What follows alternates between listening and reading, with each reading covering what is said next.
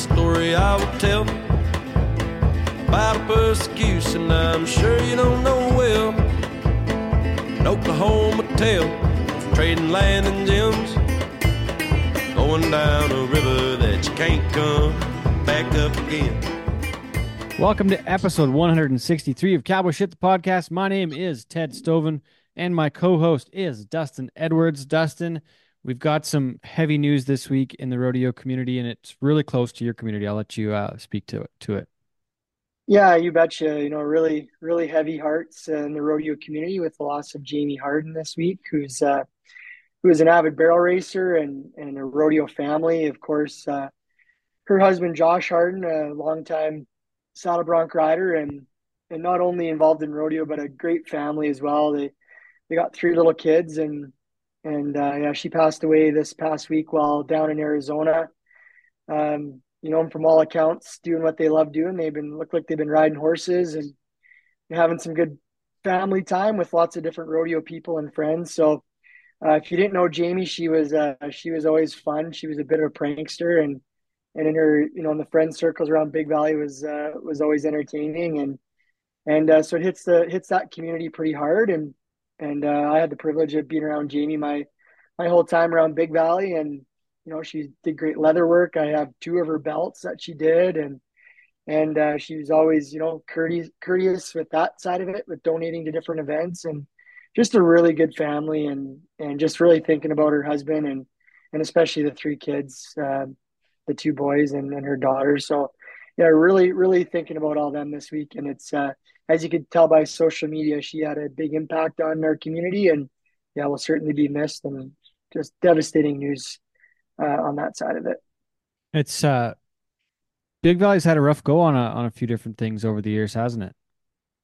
Well, when you get such a when you get such a tight knit community and you everybody's so involved in everything, you know, the kids hockey, the kids in rodeo, um, and and just the the tight knit community that rodeo is already. But then you have everybody living within like thirty square miles of each other. Yeah, you know every every rodeo and roping party, um, every barrel jackpot.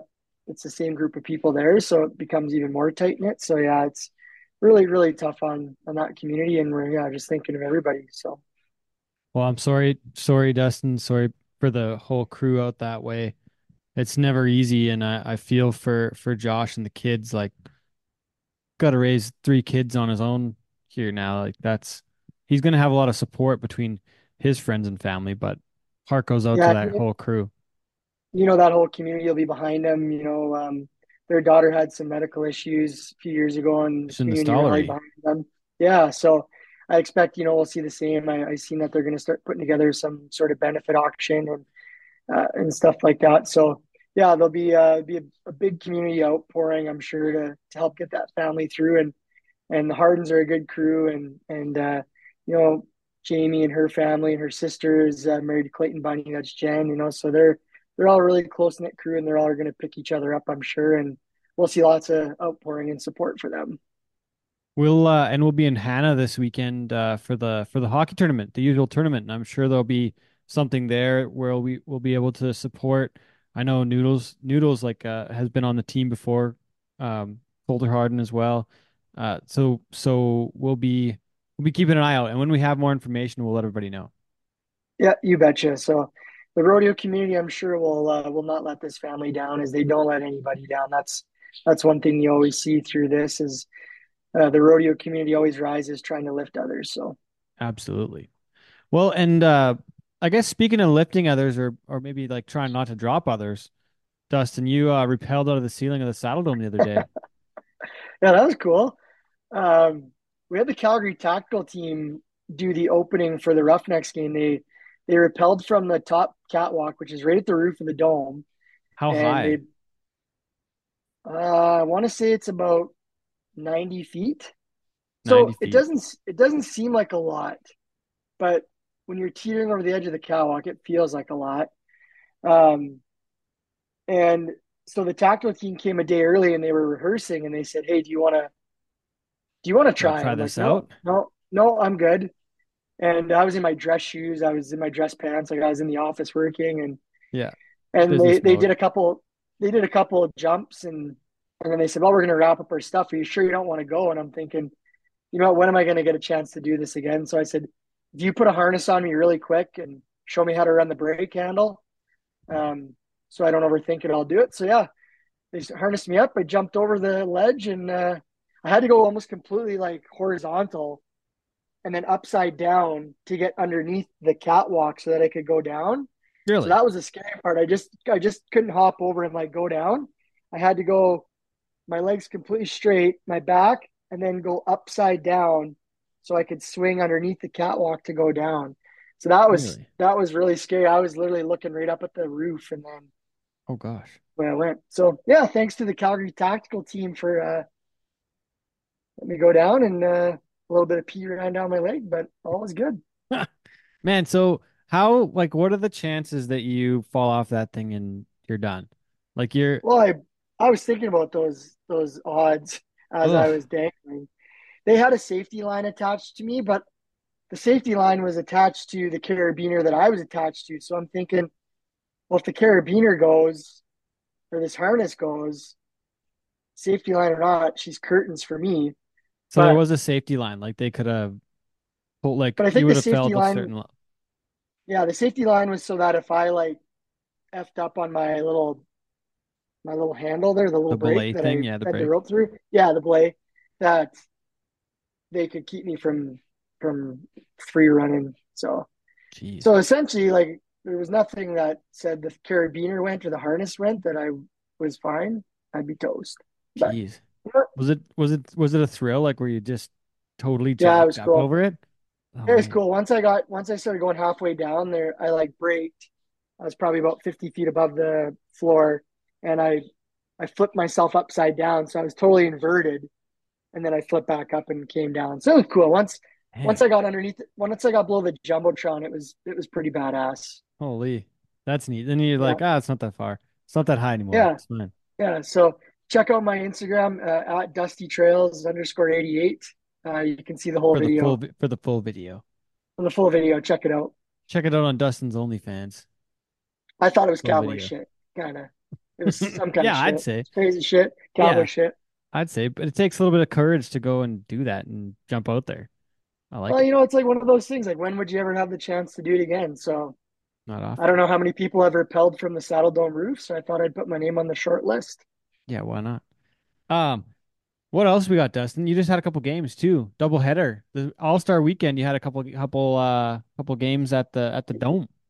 Yeah, two two losses. Unfortunately, lost by one Friday. It was our Every Child Matters game with uh, with some help from Siksika First Nation. So that was really cool.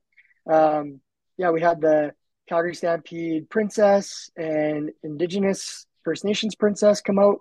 So we got to host them in the owner's box with uh, some members of Siksika and Tsuut'ina and Ryan Straschnitzki from the Humboldt Broncos uh, was out. So we had a really nice crew there for that game. So that was lots of fun. And then Saturday we lost 9-7 to the first place team in the league, which sucked, but all wrapped up, a good doubleheader, and now uh, got two weeks off till we're back again against Halifax. So Halifax. Then and then uh so two weeks is the end of February, and then you've got a trip to Philadelphia in March. yeah, yeah. So two more home games, and then go to Philadelphia March first. So gonna hit a basketball game. We play a lacrosse game. Going to a uh, Flyers game as well. So Oh dang. three Triple. three sporting events in 24 hours. Oh no shit. Yeah, it's gonna be really cool. So Wait, so is there one in the is there one in the daytime and the next one is like the next one's So after? the, the basketball game's 7:30 Friday night. Our game's at 11 a.m. Saturday morning, and then the way. Flyers play right after us, and they're all in the same building. So No way. yeah, That's wild. yeah. So it's gonna be pretty cool to take that in and check it all out. I'd say so. Holy smokes. Let's talk about what's going on in your world, Teddy. You had a you've been basking in the sunshine, playing golf, and uh, took in some announcers school. Yeah, I went to a broadcast and announcing school in Fort Worth. Uh, Justin McKee put it on. Uh, had a good couple days down there. It was it was solid. I, I learned a lot of. I I would say I would say it was great great on the networking side. As far as the announcing and broadcast side went, like I don't know I don't know a lot about it, but I I learned a lot. I learned a good couple different things to put to use, and I'm not sure where and when I might use them. It was more so for the broadcast side of things. For me, for the show, I was I wanted to think about uh, the podcast side of things, and you know, there's a couple things I can do differently on the show. Like I I I need to make us an intro to talk about what we talk about on the show for those people that might not know about us. You know, we kind of do our little bit beforehand here, and then we get into the interview side of things, and then we do a little bit of a wrap up after. That's kind of the format. But a lot of what I say, a lot of oh, I, I don't know. I learned I learned a lot of good stuff. I enjoyed it, and a lot of good people were in the room too. Uh, world champion Rope Myers was there. Cord McCoy has been on the show before. He was there, taking the the broadcast side of things, the announcing announcing clinic.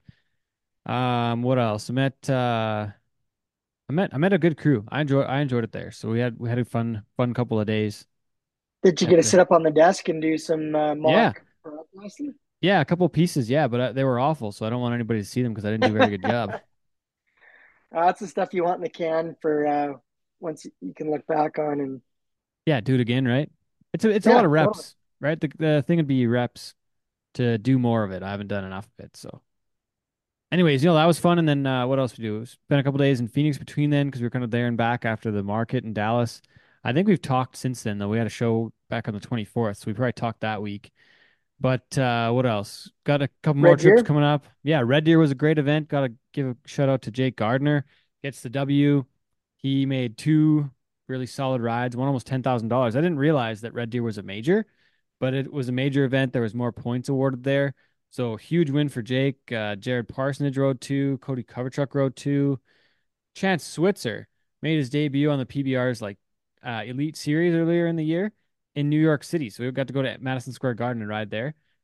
Didn't have any luck, but uh, but rode two in Red Deer and finished second. So Tyler Craig, I think, probably could have and should have won, but he got bucked off in the short round of a bullet he rode at the finals in Edmonton last year. So great to great start to the sh- event though, and uh, I got to give kudos to the, to the whole team, and I got to thank uh, my new buddy Bill Caverly.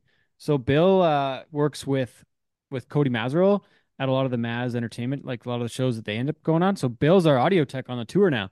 So I've got a real audio tech for the first time since like 2017 on our on our main main tour, and it's a breeze having uh, having a guy like Bill on board. So I I'm pumped to have Bill on for the for the season. Um, he made my job a whole lot easier. But we and yeah, we had I thought we had a great time. It was it was an awesome show. and it looked like a good crowd in Red Deer as well. Absolutely. Yeah, yeah, I think it was more than the year before, so that's all we can ask for. Just keep going the right way. Next one, uh, March first and second in Lethbridge. Probably, I would expect it to be a sellout. Probably both nights. They usually have huge crowds there. One of our best events of the year is Lethbridge. So looking forward to that next one already, Dustin.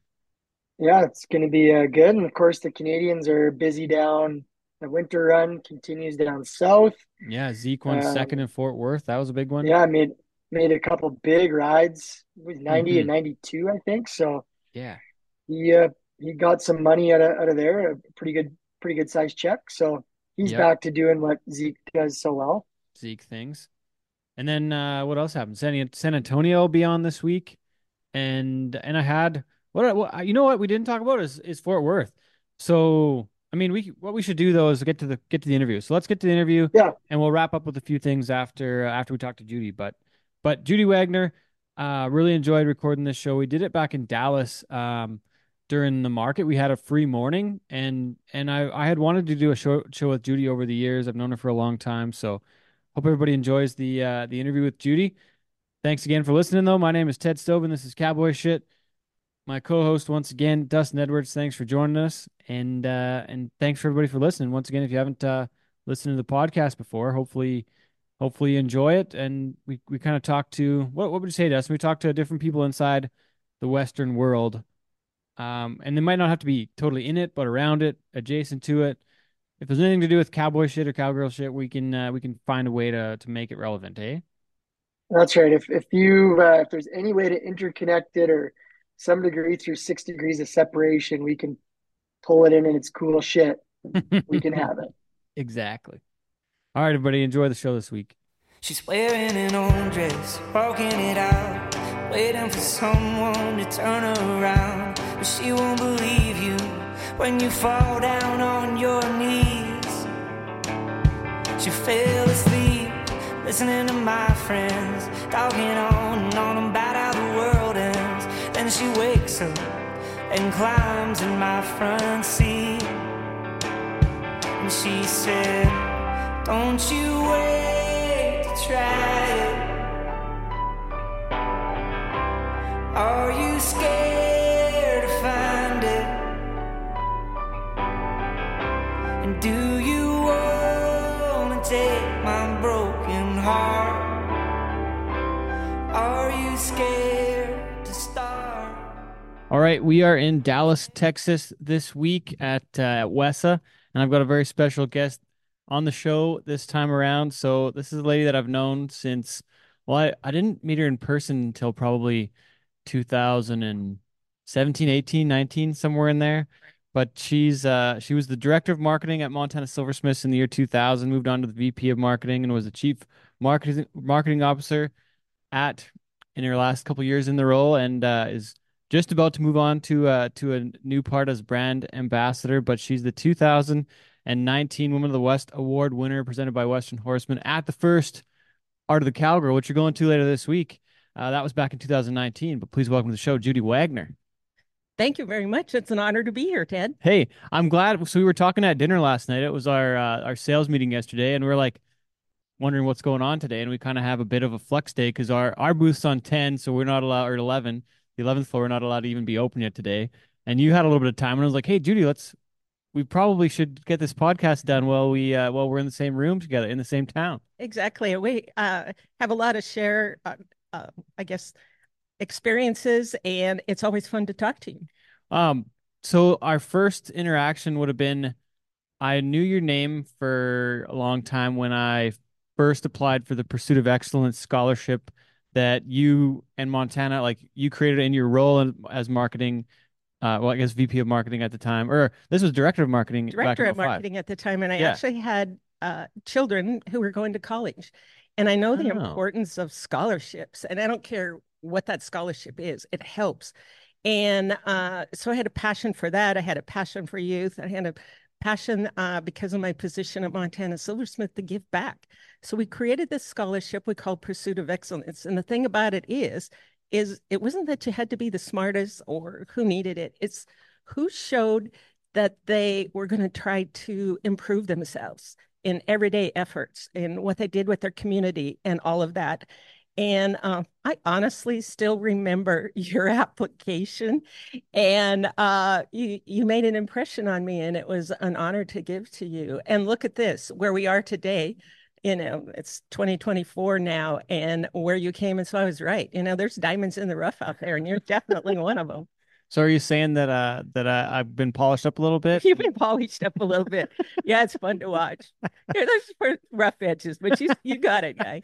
That was uh th- were those are those the rough edges you're speaking of uh from my first trip to Denver when I was leg wrestling Yeah. Shauna Lucas on the floor at the hotel? Yeah, that would probably Or be so, one of so that was Shauna Shauna Bird. My my apologies. Shauna and Lacey Lacey, they both own stores back home. And Donnie and I were drinking beer and margaritas and we were having a large time. See, I tell you, a few red edges, but you got it. You're a diamond in there, I'm sure. Uh okay, but that reminds me though of Denver. Donnie, this is kind of off topic, but Donnie always told me about how much fun the Grizzly Rose was in Denver Oh, and the seeing like Briz, uh, Brooks and Dunn on the stage. Oh, and Garth Brooks before they were even uh big. Actually, I was there. There was a Yeah. there was a market banquet, if you will, there, very young before he made it big. Uh, I remember they had such great dishes. They weren't even paper there when they fed us on great dishes there. We're in Grizzly Rose. All of a sudden, there's this great singer going up there, and one of my friends, one of the other, Randy Fitchner is his name, invited me to go dance. We're dancing, and here's this guy, and he's hanging on the ropes and swinging. I'll be darned What? if it wasn't Garth Brooks on the on the stage, on stage. swinging on a rope like Before he Tarzan. became big. It was Really? it was awesome. Grizzly Rose Holy was it. smokes! But and then Donnie told me a story about uh Brooks and Dunn like performing back there in the day too. Yeah. Yeah. I mean, it was That's crazy. it was the place to be. and now in Dallas, we're at the the Hilton Anatole, and this place is Huge. massive. Hey, I know. You're on one side, I'm on the other side. yeah, that's right. There's a whole nother tower over Right. here, and we got this crazy room this time. That's like probably one of the nicest hotel rooms I've ever. Hello. Yeah. it's one of those rooms. It, pardon? It's a good. Storm says it's a good studio. Yeah, it is. Um. Okay. So so the I remember I remember applying for the scholarship in 2007 probably, and then I got it in 08 because the the it's a winter kind of deadline. So I was in school and I would have seen it. I would have seen the advertisement in the high school rodeo High School. Times. Yeah. Yes. So the high school rodeo magazine, and I saw the kids that would have won previously. And I think there was a Canadian kid that maybe a Llewellyn that won previously, or maybe maybe they. I'm remembering that because Tyrell won the national high school finals, Right. so he didn't win the scholarship. Was I one of the first Canadians to to? I think you were. Uh, there was always been Canadians that apply, and I always tell everybody you can't win if you don't enter. yeah. And that's the thing about it that it's really important that you do try uh, for these scholarships that are available um, out there. Uh, but it's been so re- uh, rewarding uh, to present them and and to see the talent, like I said about you earlier. Uh, I don't. I forget. I think we. I've asked you this before, but who else applied for that and has maybe applied or or won over the years that that you've seen in in the rodeo or Western world a few years later? It's you know you can catch me off guard here just I'm going in there. there there's people that you need. There's there's NFR competitors. Um, Oh yeah, I guess so, eh? yeah, that have been there, and so I'm actually like drawing a blank here on you. That's okay. but uh, like it's it's normal people doing normal things there and as- many of them have gone on to be veterinarians and you know it's it's just the seed that we plant some days that come. And there's a lot of folks now that aren't maybe in the Western world that are applying too. actually a lot more that aren't that Yeah. are because they're out there looking for scholarships and so i would encourage people that are in the western world uh, to look at that scholarship What was the first time we actually met in person in Denver? Like the first time I went so, there with yeah. Donnie? Mhm. Yeah. And so we're in the sales meeting and uh and Judy starts telling a story about the about the hat feathers which you had created pretty uh, maybe that year, maybe a year before. It was pretty pretty new, I think. Right. Actually, the hat feather idea came along uh, from an account who uh, wife had lost a pair of earrings, and so he stuck a feather earring in his hat. And understanding the silver artistry and what Montana silversmiths can do, I said, we can do that, and that looks really cool. And uh, I then turned that idea into uh, creating the hat feather, but also uh, having the sales of the hat feather help self-fund the scholarship. So it was a win-win kind of situation. Hmm.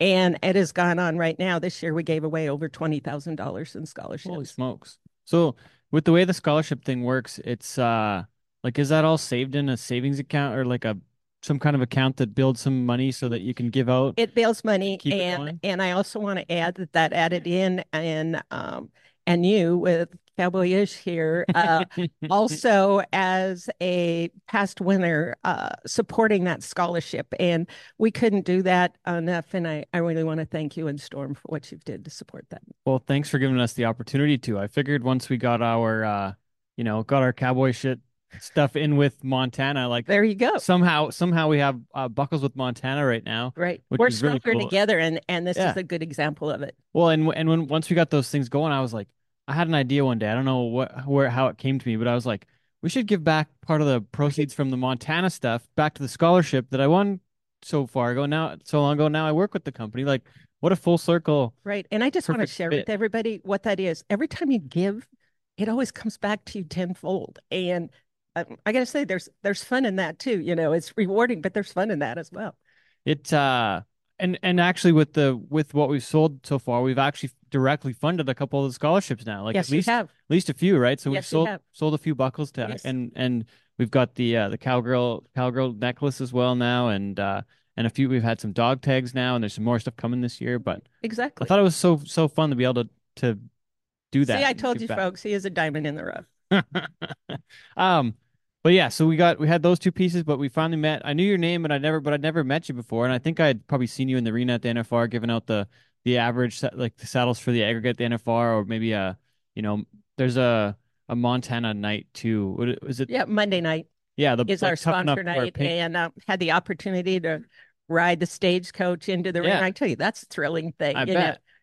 Those people back in the day when they rode on the stagecoach, not an easy ride, but Yeah. I got to tell you what a thrill it is, thrill it is to come down that alleyway. So I think one of the next pieces we should really start with though is uh well I guess I don't know where should we go first? Should we go all the way back to to should we go back to Gator or should we start with more of the NFR stuff and Miss Rodeo America and like where should we go first with this? Yeah, let's let's stay at NFR and Okay. then we'll we'll go to my past we'll life there a little bit. Yeah.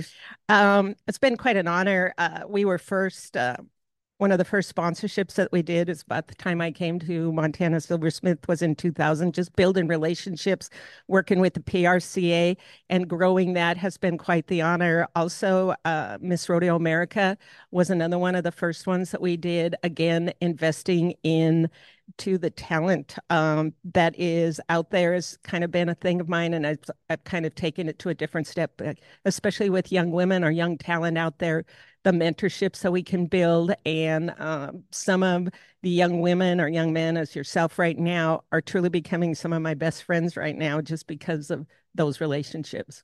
And and the one of the first things you mentioned is is actually sponsoring Miss Rodeo America, and it was there was always Montana jewelry on the Miss Rodeo America contestants and winners and and different state um state queens, I guess you could Right. say, right? We uh we bring them up. Uh, actually, I didn't really know what I was doing at the time, but brought them up uh, to introduce them to Montana Silversmith. Uh, let them know the people behind the product, exactly what they were wearing, so that they could tell that story better. Because they're really ambassadors, not only for the rodeo PRCA, but also for sponsorships that are out there. So we did that and used them in our advertising. Of course, now uh, where we are with digital mar- marketing, it's way more expanded. And so it's been a huge success for us. And when did Montana begin working with the PRCA? In 2000, In 2000. 1999, 2000 was the trade. And was that when Montana took over the world champion buckles? Yes, it was. It was. We have been making the gold buckles uh, for the PRCA since 2000. And was that something that you helped implement? Yes, uh, there was myself, uh, Steve Miller at the time, and uh, just working with a lot of great people there. And of course, the team at Montana. We wanted to make the absolute best, most prestigious buckle you can have there. And hopefully, you see that Oh, in, yeah. um, you know, we like to say every buckle has a story, and definitely that PRCA gold buckle is a great story. The and they're like I don't know what they're actually worth, but I've I've heard different numbers between like sixteen thousand and forty thousand dollars, but but they're technically priceless. That's the that's the line I've been getting. That can't the line, and of course, right? you know, it's it's the cost and of precious metals and all Yeah. of that. Right now, it's a commodity out there, but it truly is priceless. The uh so since two thousand, who who made them before? Was it a was it GIS before? Or was it some other maker or who would No, made them? ADM. ADM? Who was ADM? It was another company out there. GIS did it Oh, really? way, way in the back, and then it was Yeah. ADM that had it there. And who who was it? Who was ADM? And I don't, I don't even know who that was. it Were they a buckle and it- company or yeah, they were a buckle company, and Oh, really? we ended up purchasing that company, Oh, which really? helped facilitate the initial steps. Oh, really? Interesting. Um, talk about that design, the buckle design. That thing hasn't really changed. Even the It figure on the bull riding buckle is still the same as it was in the 60s. Yes, none of it has changed. We didn't change. We protected the integrity of it, just facilitated the artistry uh, with our Montana Silversmith artists, designers, and engravers. ADM wasn't like award design. Yes, It was award design. Yes. Oh, really? yes. So I have a buckle that's an Alberta cast buckle that says award design on it. It says Calgary. They weren't somehow, did they have manufacturing in, in Calgary or how would they have done that? I am not sure about Not that. sure? I don't believe they did, but they might have Oh. just um, customized it for that. Oh, really interesting. Yes. It looked like it was made in Canada, like they had a factory up here or Maybe. something. It was kind of interesting. But um, but that yeah, that design and now and now so uh Justin, Justin, I don't know what his last name is right now. I'm, Deacon? I'm blanking. Yeah, Justin Deacon. Yes. So Justin is one of the master silversmiths that's behind these buckles. And if you- if you've seen anything about the world champion buckles, you've seen what Justin uh his work. But these things are like seeing them up close. If you've never seen them up close, like take some time sometime if you got to go to the Trevor Brazile exhibit. no way to photo- to take a photo of it. Yeah, that's that justifies that it. doesn't justify. And Yeah. I can tell you firsthand that when you look at them, it will take your breath away. hmm It is that kind of beauty. For for and especially if you're any kind of rodeo fan, there it's something that there's nothing like it, right? Absolutely. Um, sorry. Where's that at now?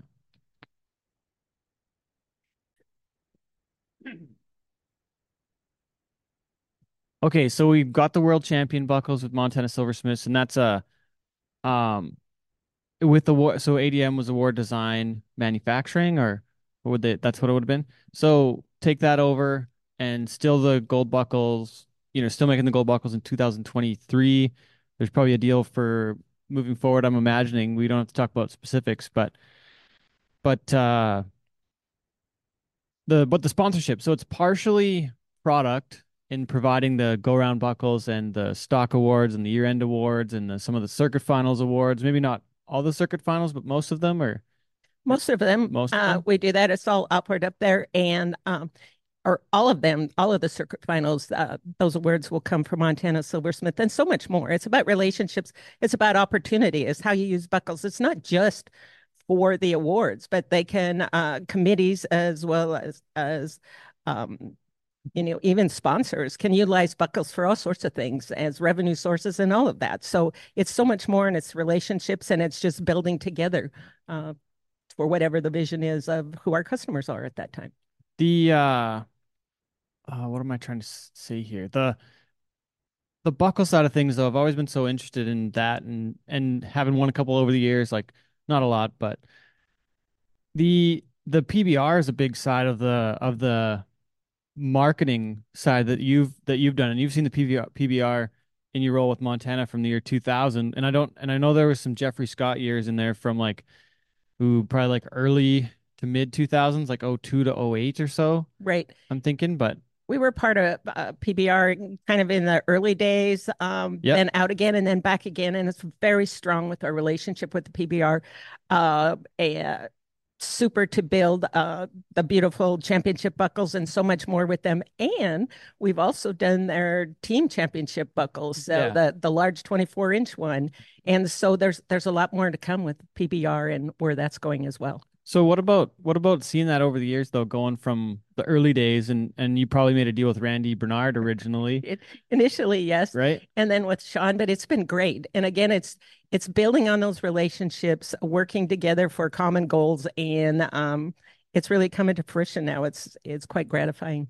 The uh the the world the PBR world champion buckles those have those have changed a little bit over the years. So is there any story to that really? Is that a PBR side That's of things? uh, directed by PBR, and of Yeah. course, Callie Adams, who uh, facilitates that as the director here for Montana Silversmith, uh, but just working together uh, for what they want. Interesting. It's uh it's definitely different. Like I I uh I love the PRC World Champion buckles. Those are iconic. And the and the PBR side of things, like it is a major it's well, it's one of the other major world titles, but but that buckle isn't isn't quite isn't quite the same. I don't know if they're I don't know I don't know how to how to explain it, but it's just different, right? It, yeah, um, Doesn't have the history yet. It's only what is it, only uh 31 years old, where right. Is. side is what? It's been around for 70 years. visionary. I want to say, you know, that I like to say sometimes, you know, we're thinking outside the buckle. I think that's what the PBR does. They, Thinking outside the buckle. thinking outside the buckle. That's so true. coming up they've with got great the things. they've there got you the cup, I guess, too, Yep. eh? The the world champion cup. Um, I think we should go to. Is there anything else on the Montana side of things like that we want to really get to? There's so Um, many other things that we could talk about. Like we already talked about the hat feathers a little bit, but the display box that that's actually something that we had on in our notes here. That yes. something that you created in your I'm years. really proud of the display box. A Yeah. time, you know, we just had normal packaging and and, and that that those buckles they need something really great. Uh, there's an author out there by the name of Seth Godin, and uh, it's called Free Prize Inside. And I read that book, and it's like when you have a good idea and you take your good idea and then you just keep pushing it. You know, it's like putting something on the edge of the table and you just keep pushing that idea till it falls. And that's what I did with the packaging. I'm going, what else can we do? So we came up with or came up with the the shadow box to put that in. And i'm going every champion's going to hold that up. What are you going to see? That buckle. And uh, it's been um, a source of pride then for a long time. So in the early 2000 came up with that idea. And of course there's elmer. I don't know if anybody's been around with montana for a while. We had a lifestyle line and uh, Elmer was the mascot. That was the very first thing I was asked to do as the director of marketing here. Come to Denver Market and showcase during the style show Montana Silversmith products. We were doing bits and spurs at that time and lifestyle products. And how am I going to do that on a runway with some models? So I decided, well, of course, Elmer. So uh, actually went online. First amount of money I ever spent at Montana was buying the mascot Elmer. And uh, I had the president at the time, Dennis Potsman, say, you're either going to be a hero or you're going to be fired. And I was one nervous lady. so I decided, okay, I'm going to model Elmer. So I actually was Elmer on the runway and I hired uh, two models that kind of dressed like um, maids, if you will, and they were pushing the cart. So we were holding the bits and spurs. We had lifestyle products on there. Elmer went out there and danced in. Uh, the rest is history. He was he was a huge, great mascot for many years. And and was on like Christmas ornaments and on like he every was, box. Like Elmer was the Montana horse. Like he's he's a horse. Yes, Elmer the horse. horse. of course. Yeah. Yeah, and yeah. Uh, you know, horses rule, and uh, we had a lot of fun with Elmer. So how did how did you ever get hired to be the marketing direct the director of marketing at Montana? Like how, how what did you do before that? We before that, I, before I, that. I owned a rope company. Yeah. It was it was my husband was always uh, or he was a sales rep in the Alvin. industry. Yes, Alvin. Yeah. And uh, Ariat and American Hat and who else? He was Crate Saddles. Uh, yeah. He was Stetson Hats in the early days, and uh, which is Hatco. No, Stetson's its own thing. Stetson was its own thing yeah. back then. Um, and Hatco's Resistol. Yes, and yeah. then and then they paired up. It I became that, and um, so it was it was that. And um, he was out. One of his partners said, "Hey, how would Judy like to start a rope company?" And uh, so basically, did I? I grew up on a ranch. Um, actually didn't know that much about ropes. My that my idea was a rope was grab something out of the barn. It was a seven sixteen scant, and that was probably it. And go rope. And um, uh, I remember uh, we had uh, Mike Beers and Dee Pickett roping schools at our house a lot. And uh, they were helping me with roping. The very next year, I was walking around or riding around the arena with them. And Mike says, So what are you doing, Judy? And I go, I guess I'm going to start a rope company. He goes, You didn't even know what different size rope you're doing. I go, Yeah, but uh, I, I have a passion and that's what I'm going to do right now. So I started the rope company and really Gator, it was Gator Ropes. Gator Ropes. Yeah. And it actually started, and the name come from uh, we were sitting in a in a bar in Dillon trying to decide if we were going to have a green rope, what was green, and that's how Gator came about to be. But the beauty of it, we found a little mascot was a, a rubberized, um, actually eraser that we used to depict the lays of the rope. So we had pink gators, green gators, yellow gators, and I used to tell people, I said, the ropes are free, but that gator's going to cost you, and people loved them. So you said it was a little. Uh, you said eraser. It was an eraser. Eraser. Oh, like a pencil eraser. Yes. Oh no way. Yeah, I you... used to torture my kids and make it punch holes in it so we could put the oh, chains on, it. Yeah. but the beauty of it was I could look at my racks and tell how many head ropes I had, soft, medium, softs, or whatever, how many heel ropes, just by looking at the colors of the gators. Oh, really? Dang. So where did you get the gators from? They were um, just online somewhere that I really? found them and went no way. with it. Yep. uh okay, so Gator Ropes is started like I think you told me uh 80 1988, 1989 somewhere in there. Mm-hmm. Yeah. And so that was kind of so but, but before that though, you grew up and you said you were the oldest of 8 kids. Oldest of 8 on a ranch in Avon, Montana. So technically i I'm a real live Avon lady. Avon Avon, Montana. And Kate, where I don't know where that town is. That sounds like a smaller one that I haven't been. Yeah, it is. yet. It's west of Helena, the um, okay. capital. Um, yep. Kind of up in the hills a little bit, almost, or yes, down is. by the river there. Yeah, it's up in the hills. Yeah, yeah. on the is Luke it, Mountain is up there. Is it on the like Avon Elks? That's the name of the school. Name, name of the school. Is it is it close by? Like we take the fifteen when we're going down, like going south. And, Missoula. Um, oh, towards Missoula oh, west. That's oh. another way to go. Oh, okay, I got you. Okay, is that is that off the ninety then? Is that right? Yeah. Instead of the fifteen, or is it not interstate? Don't it's know. Interstate, but interstate. Okay, I don't know. I don't. Eh, so Avon. So, and you're the oldest of eight, and a uh, bunch of brothers and sisters. Yeah, I have eight brothers and sisters, and when I was 16 years old, uh, unfortunately, my father was killed in a tractor accident, and um, that was in a December, and um, we grew up fast. I that's where my marketing, I guess, sense came from. You know, the cows don't know it's Christmas. Um, I call it ranch grown logic. You know, it's just common sense. How do we do what we need to do when we need to do it? That's and, where it came from. And so, and then Ranch Grown Logic turned into Ranch Girl Logic after a while too. Know, it's just still ranch grown Ranch logic. grown? And I, I, I talk about it all the time. You know, like if I have a meeting at work or whatever, let's circle the wagons and I will bring people in. So it's, I use my ranch life, uh, my cowgirl life in my daily work. New daily work. Yeah. Um. So so Gator starts in '88. You got a partner that you're working on on things with. Um. How does it start? What do you buy? What do you build? What do you sell? How does it get going? What's the Uh, launch? that was that was so fun. the rope bodies were actually spun in Texas. They were sent to uh, Oklahoma at that time and tied. Then they were shipped to my garage, and I would push them out and push them, uh, going that. And then eventually, we changed all that, and it grew uh, big enough that we moved out of it. And at one time, had up to nine employees there working for Gator. and where was that at? Where did you That was in Helena, at? Montana. In Helena. Mhm. And did you live? Uh, that was you were still in Avon at the time then. No, I lived at Helena then. Oh, Uh, at Helena. Calvin and I moved there. Yeah. Oh, okay. And then, and so uh, you're selling ropes and selling them. Is it mostly like direct to consumer? Or are you selling It was like both. I yeah, uh, I learned, uh, you know, to uh, after going to markets and stuff. So I would showcase my wares at Denver Market, and I would learn, um, though earlier, uh, by going to like the high school finals because the Yeah. high school kids would tell us what they liked. I was able then, or go into the NFR, I was able then to go to Dallas and tell stores this is going to sell, this is not going to sell. I used my kids for research, which caps were going to go sell, which wasn't. So that was You said you sold more caps than development, rope. right? Yeah. I did at one point. I sold Yeah. I sold more caps than I sold ropes. Holy.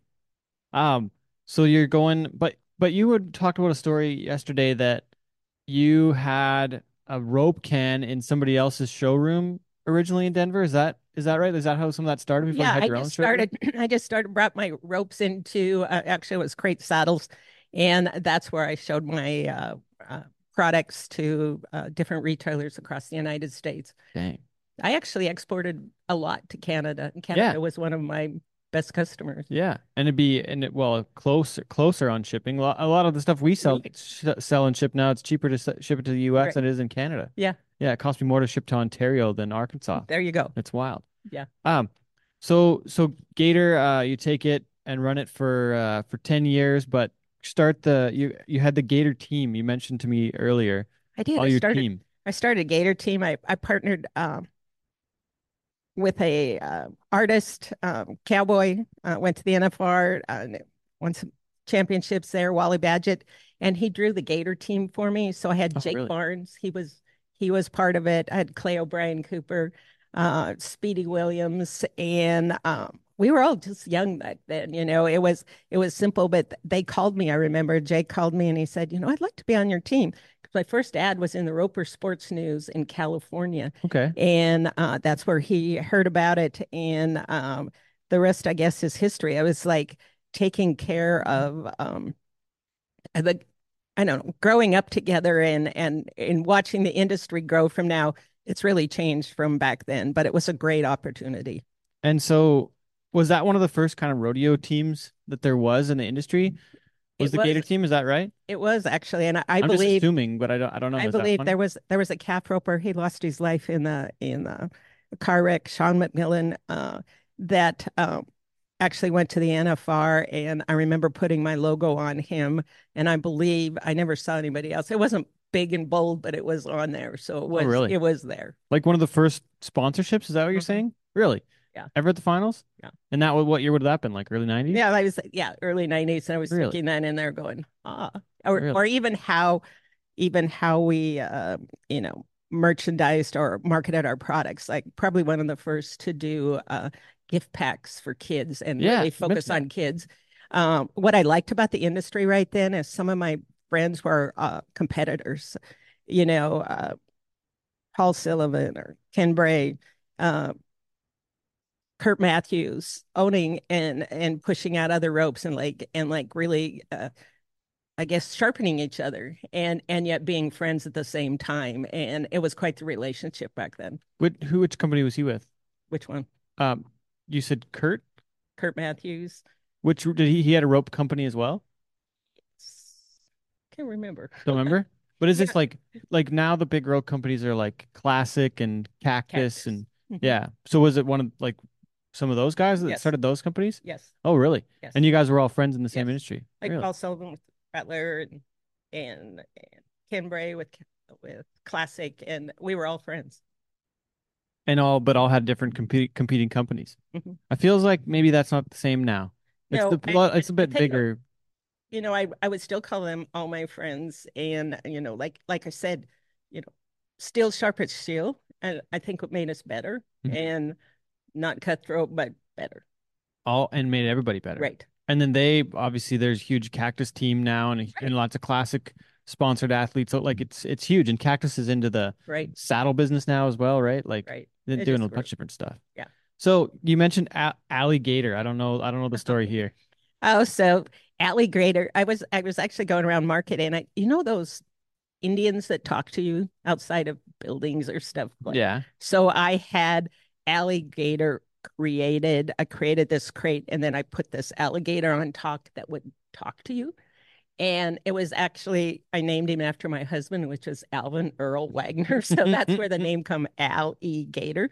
So Al, uh, I could talk to kids as they were walking by. So I'd have high school kid put a mic on. So some kid would be walking by and I go, So you think you're a big cowboy? And he would talk to the kids and just have fun. And I guess that's what I learned in marketing to different demographics. Like when you go to the high school finals or you go, who's your customer? How do you talk to them? We had fun. We got down and we played games with it. We had roping bunnies. We had this. Uh, we had alligator talking. When you went to NFR, it was different. You elevated it and you spoke to those people buying gifts where you want to go. So it was all different and it was self taught, self learned as you went, you know, made a few mistakes in the day. My very first trade show uh, started back uh, at trade shows at the NFR, started at the Tropicana first and then went to Cashman. The very first year at Cashman, I decided, ah, I know what I'm going to do. I'm going to build this Christmas tree rack and I'm going to put wreaths on them. I'm going to take a rope and I'm going to cover it in evergreens and add Christmas ornaments to it. And that way, you know, it could be like a twofer. Never sold one of them. Sold No. every rope I took there. I was out in the parking lot cutting off the evergreens and selling ropes after them. Oh, really? So you're going to make a few mistakes out there, but Huh. don't be afraid to throw spaghetti on the wall and see what lands. So, so you actually ran out of product at the NFR at the trade show, and that what year would that have been? very first very first year like that's where i knew that we would hit the mark uh, that we were speaking to the customer we were actually creating products that they valued and that meant then i went to uh, denver that next month i knew exactly what was selling And what what, the customer was resonating with and i could tell the cu- the retailers that So was that like 88, 89, Mhm. 90? Like which, like right in the beginning? yeah right in there Oh, wow. So when you ran out of stuff, what did you do? Did you start taking orders? yeah Start we writing taking paper? orders and Yeah. I one time I or one what? time I ran out of jackets and just called a um this was several years later uh and I had really good vendor partners that would jump in from the cap the guys that made our caps to the jackets made sure your relationships are good and they helped me when I ran out of inventory or Holy. all that. That's wild. The uh so I'm trying to think of where to go next. So you had a story though too about shipping ropes to Brazil, which which for us now, like even for me, like we have uh we've been pretty good on the AR side of things and the terms are reasonable, but uh but I can't imagine sending something to Brazil at this point. Like it anything online now is paid for before it leaves. Right. But and you, you're- asked me about it, and uh, like, still, I look back and I, I really don't know how I did some of that back Yeah. then, and I can't re- Trusting. I remember all of it. Uh, but I'm thinking, man, this is this is so awesome. Like, I'm I'm pretty sure at that time we were one of the largest exporters to Brazil. That I have to tell you was a was a mistake. I put all my eggs in one basket there from where I was as a small business there. I would have preferred and should have uh, stayed uh, with my bread and butter, being you know the dozen ropes here, dozen ropes there, four dozen, however you're going to do it to your stores and keep that cash flow going like that. So I made a lot of mistakes as I was growing and learning there. So I guess that would be uh, my suggestion to uh, young uh, entrepreneurs out there uh, wanting to go really um, to understand your business, to get mentors that can help help you and to and to ask. There's a lot of great people out there that will help you but you got to ask. Hmm. and and they're out there to to share what they've learned and be able to give you a helping hand if you will uh, with your own business and vision and dreams. So so with the Brazil side of things, like you'd be shipping, I don't know, like if you're saying four dozen is a smaller order at home, you're sending hundred, yeah it was hundreds of ropes, yes you would Yeah. it was it was a mistake and then and then they sent you money by a transfer, but like Right. you've got like caught up for a while yeah, like Yeah. and you get cash poor, unfortunately, and it gets Right. dodgy where you can't can't pay the bills because they owe you a hundred grand right out of Brazil, and you can't just call them up and say, hey, I need my money now. Right, right. Jeez. i know Yeah, interesting. So you're on the on that side of it, but you even told me you, you were selling stuff to like to Lammle's. Like you had a, you told sold a bunch of stuff up our way too. oh i did they were probably about the What do you most caps of anybody Oh, really? Yeah. Huh. Dang. And then and then you would have sold to a lot of the other Canadian folks over the years, oh, like Oh, I did. between lots of friends across the yeah yeah, because it would be the Jones Boys crew, and then absolutely and then Alvin even he still sells hats to them He now. still sells American hats. Yeah. and and Lacey and uh, in Lethbridge as well probably, and I bet Keddies and a bunch of and the Cowtowns, like a bunch of different folks over there. yeah. over Great years. friends. yeah. Great friends in Montana and great friends of ours for a long time. Absolutely. So I guess what what happens with Gator? Where does it go? What uh you know, how do you end up at Montana? Um, you know, business, trying to figure out, you know, just the struggles of business, making sure there's enough profit margin to keep going, doing some of that. And I guess that's where I suggested, I couldn't talk for it for a long time, but it's that's really understand your business and where you're going to go. Try to find some partners, ended up selling it back to my original uh, partner to begin with. And then I was kind of like, ah, what am I going to do when I grow up? And being in the industry, basically, I think people watching you with a little bit of sweat labor and whatever had an opportunity to go to Montana. And that was like, like a wonderful thing to do to be still in Montana, to be in the industry, and to be able to take my relationships with me and to facilitate that with Montana. And the rest, I guess, is history. And I think everything happens for a reason. Maybe I was supposed to, you know, kind of cut my teeth on Gator and then get ready for Montana. Uh there's one other story though about Gator uh, and phone etiquette. Oh yes. So remember when I told you like I started in my house and I had the office in the in the phone and or in my basement and I I'd gone to town, gone to the bank. My sister was there with me. I come back, I was feeling good. The sun was shining. Phone rings. This guy on the other end of the phone says hello, and he was wanting some ropes. And he, I don't know, right away, it was just kind of had just a little bit of attitude, but I wasn't too sure. Anyhow, he says, "Tell me about your rope." And I said, well, you got headhunters, we got tailgaters, and I was telling him all about the ropes and what I thought. And and uh, anyhow, he comes back and he he still was like not really buying all of it, you know. And he says, "Okay, I'll take three head ropes and three heel ropes." I go, "Okay, great." So I went to write it down. Now everything's by hand now. There's no computer. There's no anything, you know. So I'm writing three This is head early mid 90s. Right. And so I said, oh, all right. And your name, please. And he says, this is George Strait. And I went, yeah. And I'm Tanya Tucker. And he went, no, this is George Strait. So um, he Did never you- called back and I never shared that deal. But yeah, that, Oh, that? I, I learned that. Did you sell him some ropes or no? Yeah. You did. Yeah, you sold him, Yeah. but he never ordered again. No, Oh no. Did you and you charge them for him? of course. Yeah. Yeah. That, that was another thing. No, I shouldn't have. And, you Oh, know, really? Did you not recognize his voice? No, remember, I'm coming off of uh, sunshine and feeling good, and I was Yeah. just listening. And so, yeah, that was a oops. Oh man. Well, how would you have done that differently looking back if you could do a do-over? How would you have redone the uh, the George Strait rope order?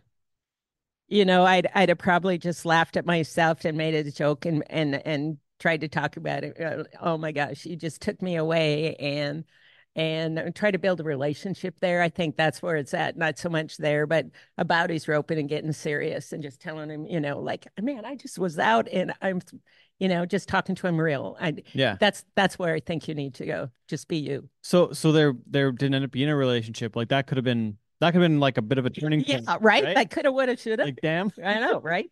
Oh man. Swing and a miss. Well, and he and he had his roping for years too, and I know, I yeah. know. But so was we, he just we getting- made buckles for his roping, and we did all of Oh, that. Oh, you did? Yeah, that's right. So like, it was crazy. yeah. But did you run into him again ever and tell him the story or like, Oh, I ran into him several times, but Yeah. I never told him. oh really? No, Oh no way. I, I probably should have. I missed that, but it's Yeah. sort of- Oh man, that's a that's a that's a funny story though. yeah, Like, it is. geez. Now I probably can. yeah. It's Holy. like things you can't talk about, you know, for a while. And then, okay, let's like, okay, it's fine now. Yeah. Um. So George Strait. So there had to be some other uh fun stories along the way though. Like, and you you mentioned like Speed and and Clay and Jake. Like these guys are like I guess did Speed and uh and um and Rich win the world in the early 2000s or was it when they were using your ropes? Yeah, they were using our ropes, and They were, yeah. And Clay when they were going out, they were using the ropes. Like my heart would stop. They go out there like, oh man, that's the rope deal. You know what are they Yeah. doing? I- Um, Speedy, uh, you know, like the headhunter, um, and uh, so that's just it was. You know, they're friends now. It's it's family. The the uh the other thing you'd mentioned is that you guys kind of created the like did did you create the 32 foot head rope? Is that is that right? That was part of it, yes, of it? because I remembered Jake telling us you don't you don't quit till you're in the catch pen, you know. So we lengthened the um the head rope at that time normally was 30 to 32 feet. Uh, put dyes in different ropes and colors and experiment with that. Uh, uh, came out with a whole plethora of names, you know, the rawhide gator, um, actually named after um, a, or or for a rope. I got bucked off in the Brandon pin and broke my femur midway into this, got life flighted. So Wally Badgett, I was telling you about before that drew it, he drew a, a cowgirl riding, getting bucked off in the deal, and that was the rawhide gator. So I kind of made fun of myself and had a little fun, and everybody everything had a personality. Oh, really? And and those stories help you market the ropes. Where like for us, we had different hats and we're naming them by different towns, and we're trying to put a story to. Otherwise, because otherwise it's just stuff. Like no, It's just No, stuff. it's There same was, with there. Montana. There was it was a green rope or it's it's a rope rope, you Yeah. know, whatever that is. But no, that's a headhunter. That's a tailgater. That's an albino gator. They all had personalities. They all had a different feel, and you can kind of identify with them that way. yeah, and and the customer identifies with them. that way. Absolutely. Yeah, And what's wrong with having a little fun? that's true, eh?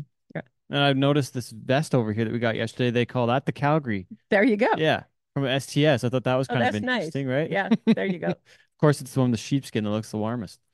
Um, okay, so now we're at Montana, but we're going back. Uh, there's like, I guess, the same strain of conversation would be the new product development at Montana, going from Gator with the different ropes and the different names and whatnot to creating new products with Montana and all the different pieces you would make and the and the collections and there's so many different stories behind all the pieces. Right. And it it's kind of the same thing to create products that people value. And that's the magic of Montana Silversmith mostly is the personal ties, the you know, that you gave me a gift or that I gave you a gift or I won this buckle. They all have some memory tied to it. That's the magic. And for us to create products that are, you know, pushing, you know, the fashion trend, but also staying true to who we are with our silver artistry, things that matter, and then um, creating them so that our retail partners and consumers alike can enjoy them and appreciate them for lifetimes. What are some of the favorite pieces you've created over the year? Or maybe maybe you haven't created, but but maybe or maybe you have, I guess. But what are some of the favorites over the years? Um, I love the feather. Uh, Yeah. The story with uh, with the, you know, the hat feather and where we went. Um, a little bit of bling, you know, as a as a woman, you can't um, you can't uh, take away with that. But I also love, you know, like what you said about looking at the gold buckle. Our silver artistry is really second to none. Even this piece that I have on here, the cuts that are on the outside of this concho will catch the light and will catch somebody's attention and and it's that kind of thing the compliments you get from wearing it you remember that and it's it's it's a thing you know? You just like that and it's it's like uh, i've had people tell us you know jewelry do you put do you pick an outfit you know to match your jewelry or do you put it on like it's a personal approach but it's how it makes you feel. It completes you. That's it. The I get I gotta ask about uh Amberly Snyder and the and the Cowboy Angel like the pin. Yes, uh, I love that story. I actually visited with Amberly. We were we were at Dallas when the NFR was there, and we were during the buckle presentation. We had this great conversation. We started talking about it, and and she she shared that her mother had given her a cowboy angel um, before her accident one time. She says I lost it or whatever, and she said, you know, I'd really like that again. And I said, why don't we create another one for you? So we created the cowboy uh, angel, the Amberly one, and she wears it in her hat. And I, I really, I really think it's one of those tried and true places, you know, uh, or pieces that will last forever. But what's great about the partnership with Amberly and the license that we have there is not only that she's competitive uh, bow racer now and what she does there, but how she helps people, the motivational speaking that she does across the country, and just the association with people. So it's more than that being an, an angel, it's what stands behind it, how it makes you feel, how it inspires you and uplifts you. There, there's, and she's not the only, uh, uh, what I say, not necessarily like I don't want to say endorsee, but it's a it's a licensee where Dale Brisby has a bunch of stuff. Uh, Chris Kyle is uh, his his wife Taya. Um, Coffee Anderson. Coffee Anderson's a big uh, part of it now with the with the American, American Made, Made collection. Mm-hmm. Um, but but the Brisby thing, we got to talk about we got to talk about Dale for a while and and the that, stuff he's, he's that's built. so fun. I actually walked up to him in Denver once and said, "Man, you know, how would you like to license a product?" I'm sure he thought, "All right, lady." So we had a relationship, kind of texting back and forth, and started building on it, and and really make some great buckles for Dale. But it was it was uh, year before last. Uh, Dale called me and he goes, "Hey, I'm thinking I'd like." Like a big buckle. I said, You deserve a big buckle. I mean, you're the world's greatest, you know. So the team got together and we uh and we're talking about Justin and and the team and we're putting together all the NFR buckles, all of the gold buckles, and we also made a beautiful uh, custom uh, engraved uh, sterling buckle for the greatest of all time, Mr. Dale Brisby, and presented it to him at NFR super fun. He wears it around. I don't know how, uh, but it's like it's iconic and it's part of him uh, where he's going. And this year we gave him a big old bolo that said rodeo time. It's time to go with it. So super fun uh, individual and and great partner. The uh, for reference, the Dale Dale Brisby's buckle is somewhere between uh, actual world champion size and uh, PBR team's yeah. size. It's right there. It's for reference. It's almost as wide as his entire hips. Yeah. Uh, so it's probably about a foot, almost a foot across. Yeah. No. That's quite the rig. I got to go back to the ranch grown logic side of things, and I need more. I need more on that story. You know, uh, I use it a lot in in my marketing and and how I approach it. And I remember this one story I'd like to share with you. Uh, my brothers each have ranches over there. I was at my brother Joe's. Um, over there, where? Um, in Avon. By Sorry. Avon. Yeah, in Avon. Hey, and, and we just got a uh, sidebar too your nephew's Ty Erickson. My nephew's Ty Erickson, yeah. world champion. That's yeah. That's what's like um, one of the greatest things. Of just segueing a little bit back there. You know, it's all tying together. But when he was young and I had gator ropes, you know, like he was in the boxes there. I made him punch gators, and then I had the opportunity to hand him a gold buckle. And like literally, I had one eye, I had a tear coming down it, and I'm just smiling so much. I mean, who gets to do that? And I know what it took for him to achieve that gold buckle. I also know what it took for Montana Silversmiths to create that gold buckle. It was a pinnacle of my um, career to hand him that buckle. And uh, correct me if I'm wrong here, but you, you're you and Alvin's daughter drives for Coleman Proctor too, so she's on the road. Yeah, I went to school the same time as as Callie Adams from Montana, director of events. Yes. Uh, they were both in tourism, tourism and recreating. Yeah, yeah. So Callie, she's going around events, and and Tiffany is is doing a lot of great things for a lot of great athletes out there and um, she's she's like one of my heroes out there and and so if you listen to Coleman's podcast when he talks about um, T Tiff that's who he's talking about my daughter.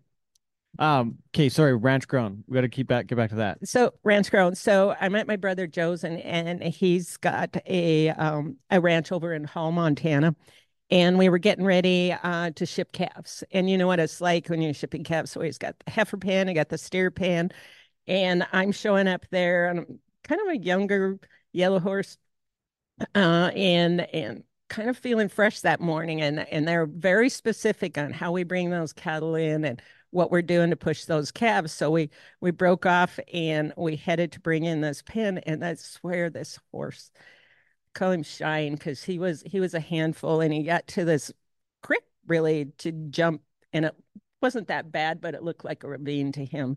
And but we made it over. We get our little bunch, and we're starting to push back, and we've got to make the timing right to get to the trucks to ship. And we come to this creek ravine again, turned into the Grand Canyon, and this horse is not going to go over. And so I was sitting there and watching and just kind of, I'm going, okay. And you know what happens? You start looking down. And so I'm looking at those rocks, I'm looking at everything, and I'm going, this isn't going to end good. I'm thinking kind of some stinking thinking there going on it. And uh, my brother, John, was coming. He saw what was happening. He come and he was a little bit above me and he comes riding back over and he goes, Judy, look up. and I'll be dang. Once I looked up and released that, that horse just jumped that deal. So what that taught me is that in business or in life, when we start looking down and we start getting into it, that will make us stop. If we're looking up and we're actually looking at our vision, it's like dreams, you know, dreams give us purpose with that purpose direction. If we know what the direction is, that did it. And it's full for me. I was ranch going last. You keep looking where you want to go, not here, because that's where you're going to do. It, mm-hmm. it was awesome. And there's so many of those out there. Well, I think when the first uh, iteration of that that I heard was at Donnie Johansson's and his brothers their steer riding school. Oh yeah. Yeah, the, one of the first lines was you where you look when you're riding is where you're going to go. See, there you go. Right? So so in bull riding if you're steer riding at the time, you look at the ground that's where you're going to go. Right. If you want to get off properly, look behind you at the ground and you're pro- and you're going to go right there. So So is that one of those deal where you can kind of say, you know, you don't let, you know, talent go to pasture there. You kind of listen to some of this stuff there a little right? bit, right? yeah, th- that was uh I mean the bull riding side of things, anybody that we knew that was, you know, didn't want to want it that bad, which was me at times in the bull riding because I was terrified. Right. Uh That was it. that's where I was going was on the ground, right? Like, Right? absolutely. Um you talked about well, I guess we got to get to the next piece of things too here, Judy, though. The uh the well, Montana Silversmiths. You you uh I guess were the CMO the last couple years here, and now you're on the brand advocate side of things. Um, Montana's hired a, a new A new VP, a new uh, VP Marshall Smith, right? will Yeah. be taking over from Montana yeah. here now here at Dallas Market, and I will take in a new role, basically uh, a brand advocate, if you will. I, I'm hopeful to go out and, and see what opportunities are there, uh, leverage some of the relationships that are out there.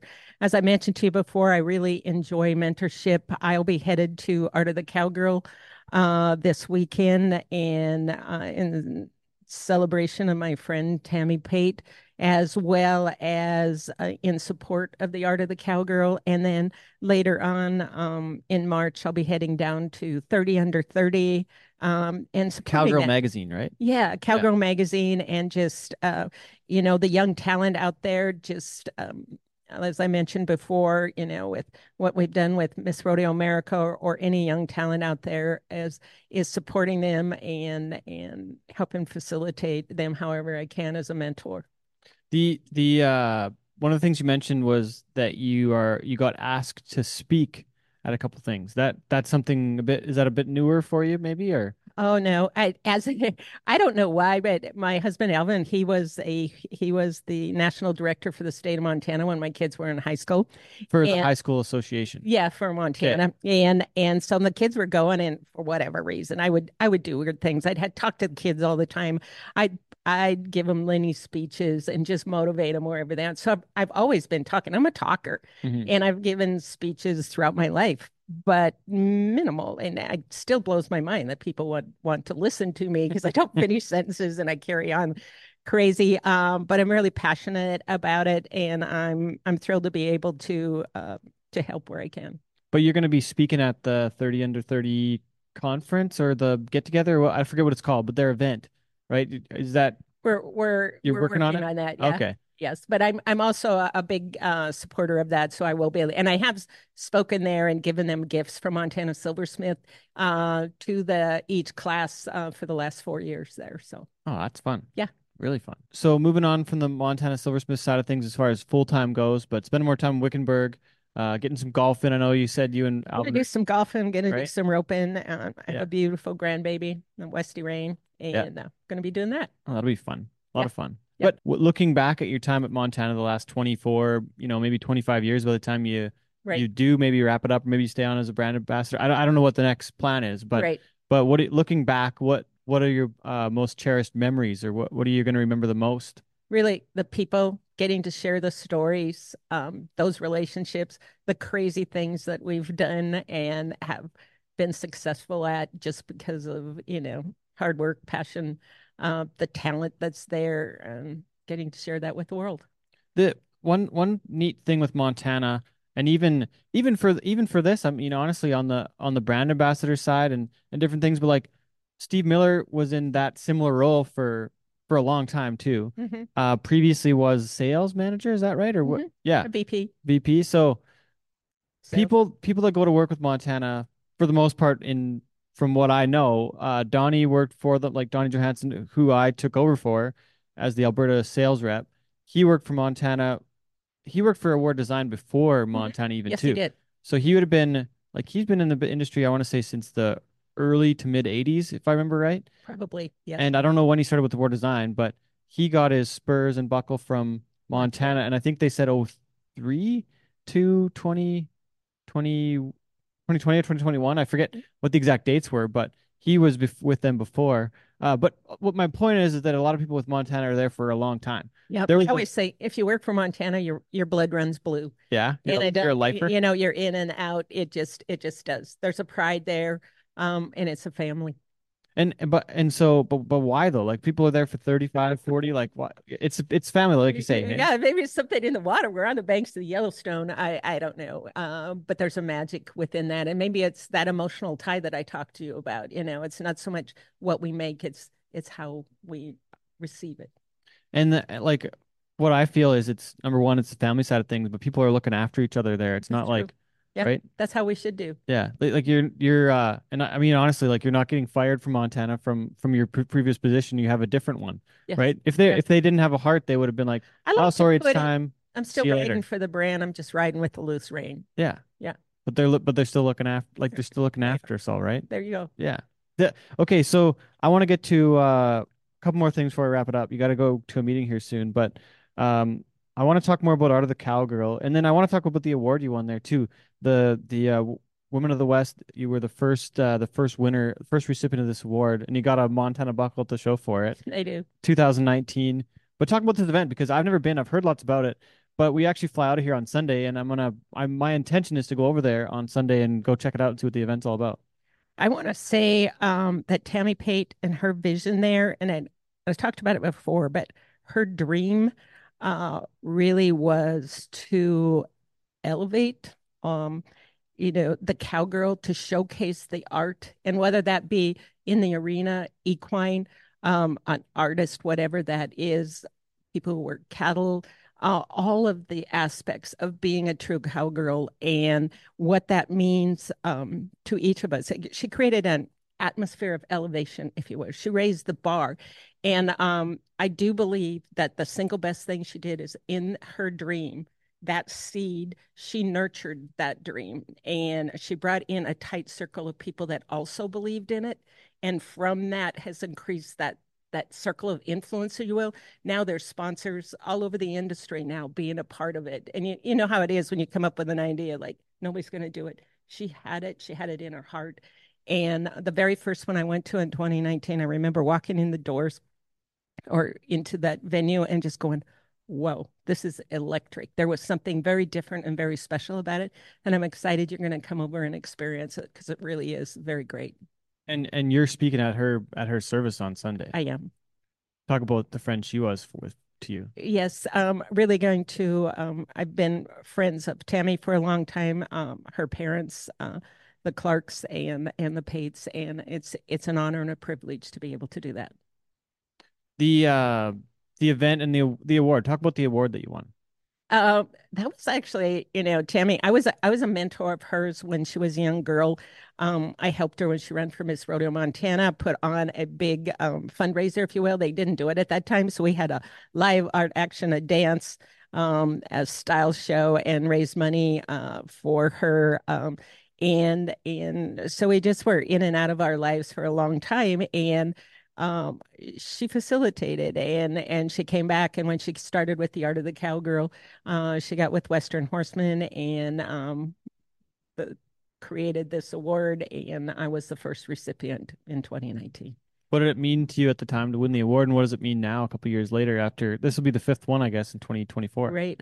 It it's a huge honor and i'm just blown away of all of the great cowgirls in this in this country you know and and to be recognized in in that manner and now looking back on it such a responsibility. Maybe that's why i need i need to invest in others and give back. And again going to that point every time you give you get way more back and that's what i intend to do.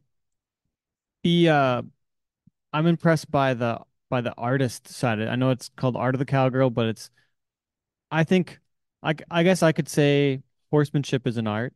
And the actual art that is created whether it's a leather good or it's a it's a painting or whatnot but but riding is kind of like i could say it would be a riding riding is a dance. It's a it's a there's an art form to Absolutely. training horses and you and that's what they're featuring at the event.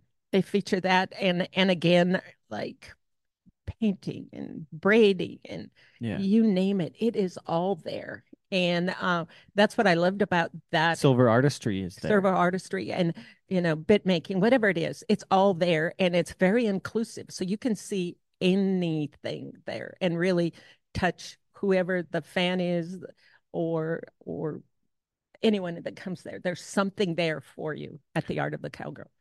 I uh, just remembered too that Nikki Flundra is part of it this year from back home. Uh, used to be Nikki Camart but the her Liberty horse axe too, that's absolutely an art yes. as well. Right. Yeah. Yeah. So, you know, trick ready. I mean, yeah, it's a family affair. You see mothers and daughters and friends and everybody coming in there, and that's where the magic is. I'm looking forward to seeing it. I kind of, yeah. I'm, I'm glad it's still on on Sunday, yeah. so I can skip by. But, um, okay, I guess uh, just a couple more things, right? So, if you were going to create something, I've, I've kind of asked a few people this over the years, just like out of my curiosity, but but the brand ambassador side of things with Montana, the the maybe the speaking, uh, the mentorship. If you were creating your ideal next 5, 10, 15, 20 years, what does it look like? Holy smokes. I got I got asked a, a question like that by uh, someone when I was on Evine TV and selling stuff and she looked at me and she says, if you could have any wish in the world, what would your wish be? And I remember going, ah, tearing the headlights. I have no yeah. idea. I'm going to tell you what your, you know, yeah. My wish is that your wish comes true. I, uh, uh, yeah, I, I don't really know. I guess uh, next, uh, I'm in my fourth quarter, if you will. Yeah. Uh, next phase is to uh, really enjoy and to be happy and to be in the moment of wherever that is. And I'm really taking it one day at a time and really being open to what is out there because I feel that everything happens for a reason and we're having this conversation right now. And whatever is going to come tomorrow i'm just going to take it with open arms to see where it's going to go where it's going to be. Uh, i've got to put myself in your shoes a little bit though and and think about it.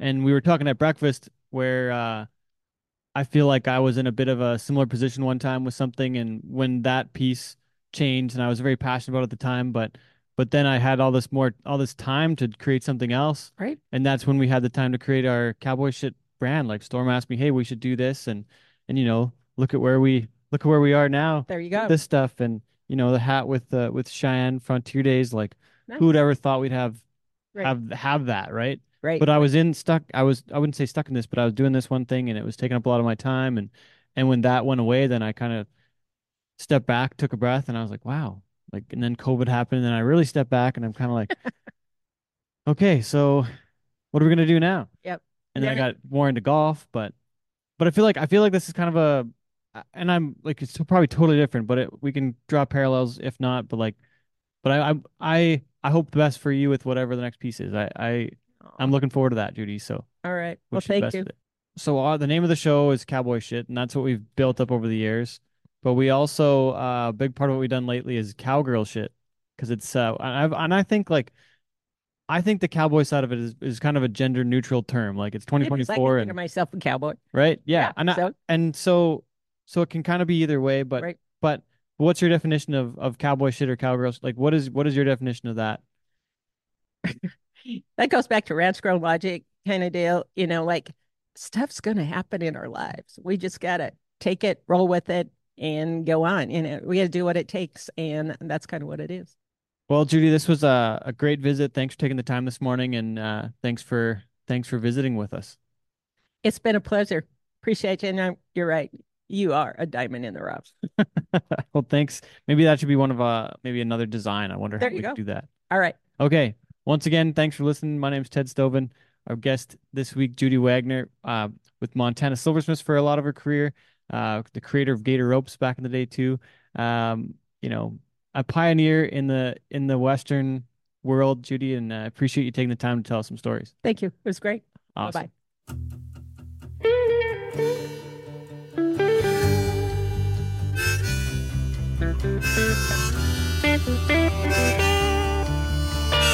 I bet, but my father wrote a check that I'm betting his ass could never cash.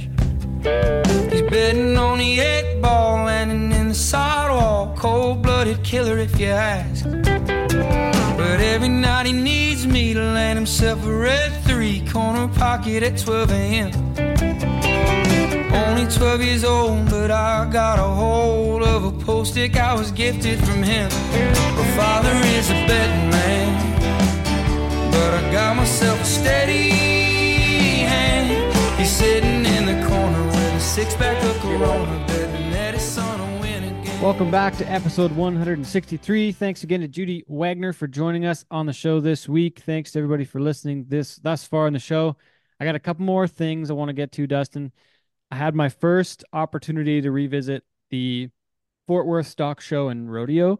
I went back in 2011 when I was when I was going to school in Vegas. I drove over there with a guy named Josh Dairies. He was competing. He actually got second that year, which was pretty cool. You rode three bulls, one of only two guys to ride three. I think Shane Proctor won it. But anyways, we drove over there from Vegas. We got caught in a nasty snowstorm on the way over, and there was no snow plows in Fort Worth or Dallas because they don't get snow very often. It doesn't freeze. So the, there's uh, the roads are just a complete and utter disaster. Um, but anyways, more to the point of the story. The rodeo was at a pretty old building, like it was at the Will Rogers Coliseum previously, and it was Yeah.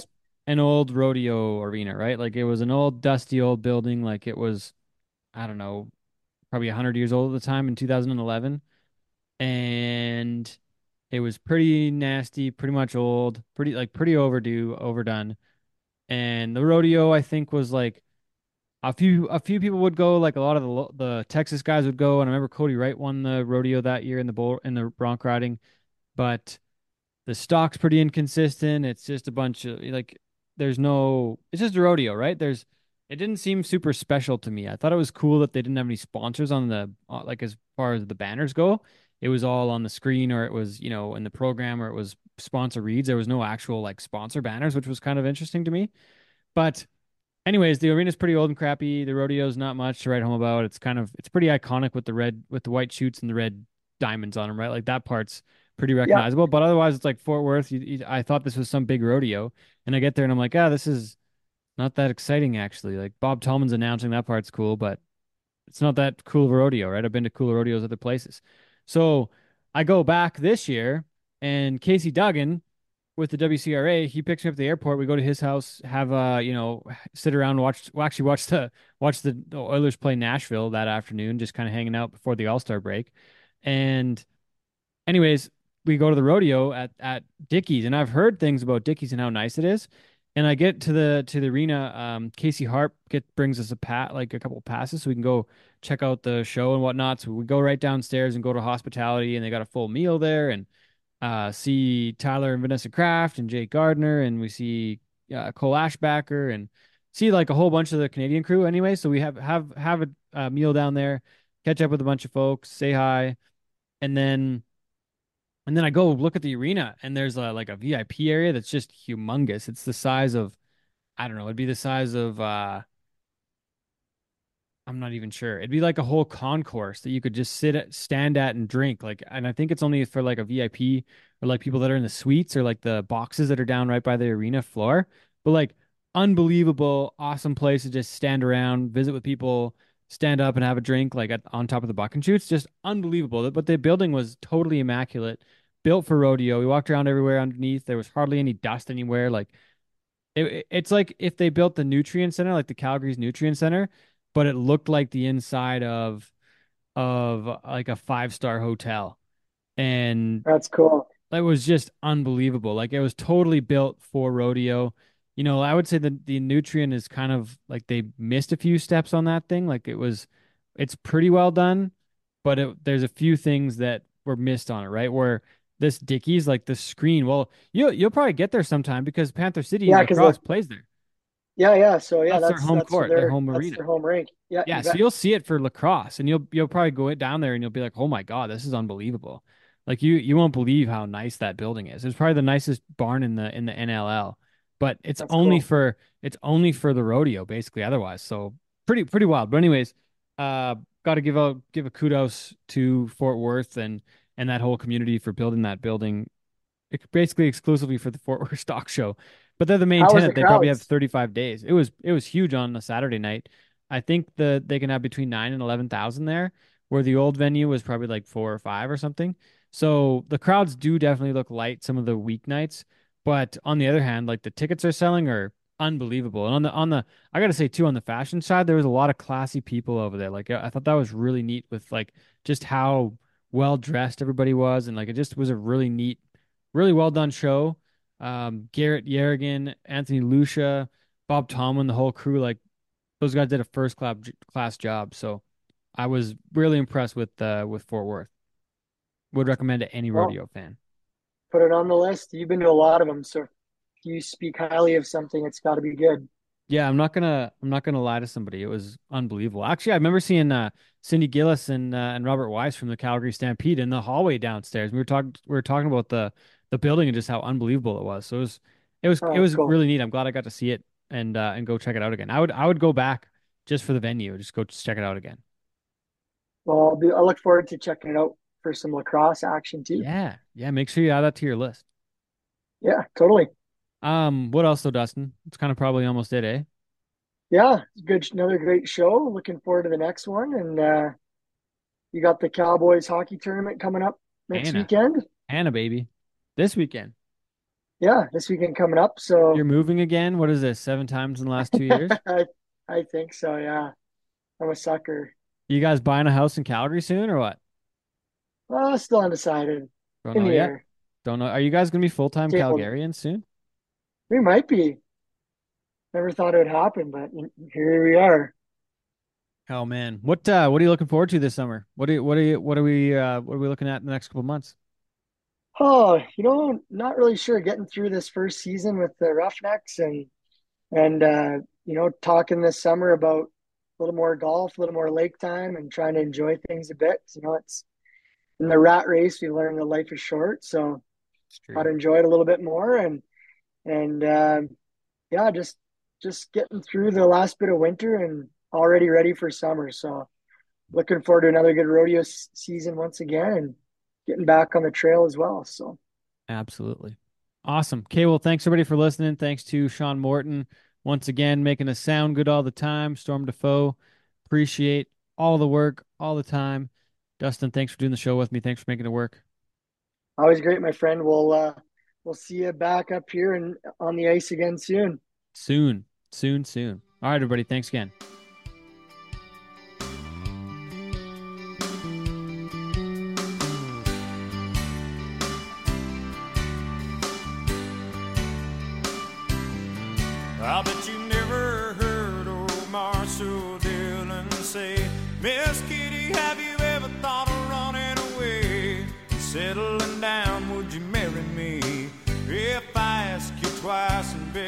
Pretty please, she'd have said yes in a New York minute. They never tied a knot.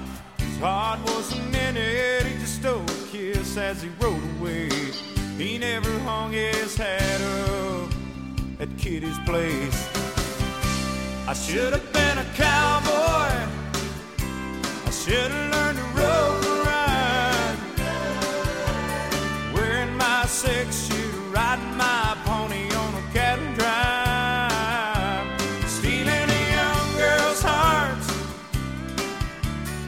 just like Gene and Roy, singing those campfire songs. Oh, I should have been a cowboy.